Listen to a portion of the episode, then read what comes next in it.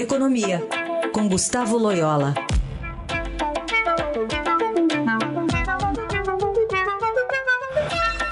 Loyola, bom dia. Bom dia, Heisen. Bom, vou começar falando do Boletim Focus desta segunda-feira, que acabou de ser divulgado. O que, que você destaca, Loyola? Bom, Heisen, eu destaco o primeiro aumento das previsões de crescimento do PIB para o ano que vem, 2019, né?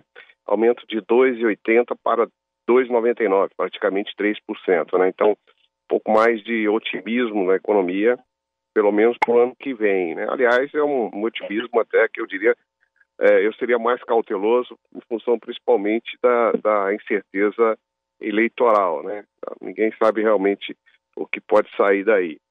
É, é, também houve uma, uma, uma mudança é, na, nas previsões aí do câmbio para esse ano, de 3,35 para 3,34. De fato, o mercado cambial está mais é, favorável, né? É, a, as previsões de taxa Selic se mantiveram constantes, 6,75 este ano e 8% ano que vem, é, porque a, as previsões de inflação também estão bastante tranquilas, isso não, não é, antecipa nenhum outro movimento do Banco Central, né? Previsão aí de crescimento do, é, do IPCA esse ano de 3,95, inflação bem dentro da meta, e no ano que vem em 4,25. Portanto, acho que o resumo aí de tudo isso é que é, os analistas estão um pouquinho mais otimistas com o crescimento no ano que vem e bem tranquilos no que diz respeito ao câmbio e à inflação. Loyola, também tem a abertura do Fórum Econômico Mundial lá em Davos e alguns economistas estão alertando para a crise financeira de, 2018, de 2008, aliás, uhum. que pode ter sido superada, mas ficou aí um rescaldo de uma prisão e uma crise social. E a gente coloca em questão aí o fechamento de alguns mercados, o populismo, o resultado eleitoral de vitórias como Donald Trump, o Brexit. E aí também tem o papel do país, né, do Brasil. Eu queria que você colocasse em contexto é, a nossa situação, levando em conta essa crise social no mundo.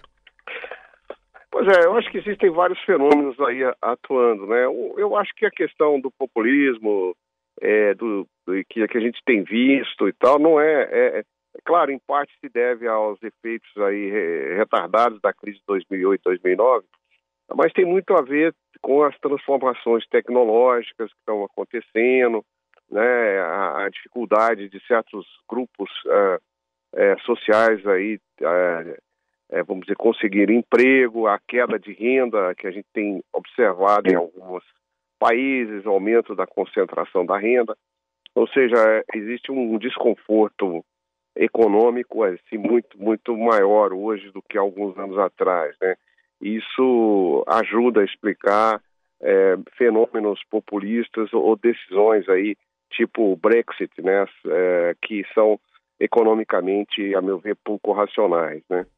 E, e outro aspecto também preocupante é que o mundo ainda, é, e estou falando aqui das, das economias maiores, mais desenvolvidas, o mundo tem está é, com uma situação de política monetária ainda bastante frouxa, bastante expansionista, né? Então, isso tem ajudado aí a, ao crescimento do preço, a subida de, de preço de bolsa e de outros ativos financeiros, é, e tem gerado aí uma, uma, uma, um risco, a meu ver, de uma bolha especulativa. Ou seja, a gente pode estar é, na presença de mercados extremamente otimistas, né, excessivamente otimistas, e de repente isso se transformar numa bolha, né? E aí eu chego no Brasil, né? O Brasil, apesar de toda a, a o embrólio político, as incertezas, apesar dos problemas fiscais, é, o Brasil, é, vamos dizer assim, continua atraindo capitais, o nosso prêmio de risco está relativamente baixo, é, ou seja, o país está se aproveitando de uma situação excepcional é, inter, é, do ponto de vista internacional. Mas isso pode acabar da noite para o dia. Por quê? Porque no, nós claramente, o Brasil claramente não fez o dever de casa, não aprovou a Previdência, é, tem aí uma disputa política é, muito forte no Congresso, em ano eleitoral, a possibilidade de um, algum avanço em agenda econômica é muito baixo, né? E, e também aí se compõe com isso aí as incertezas eleitorais, Quer dizer, hoje você tem na, nas pesquisas eleitorais ah, de popularidade a liderança de dois candidatos, de dois candidatos ou pré-candidatos, que não trazem nenhum conforto aos mercados, são populistas né, e que podem piorar muito a qualidade da política econômica no ano que vem.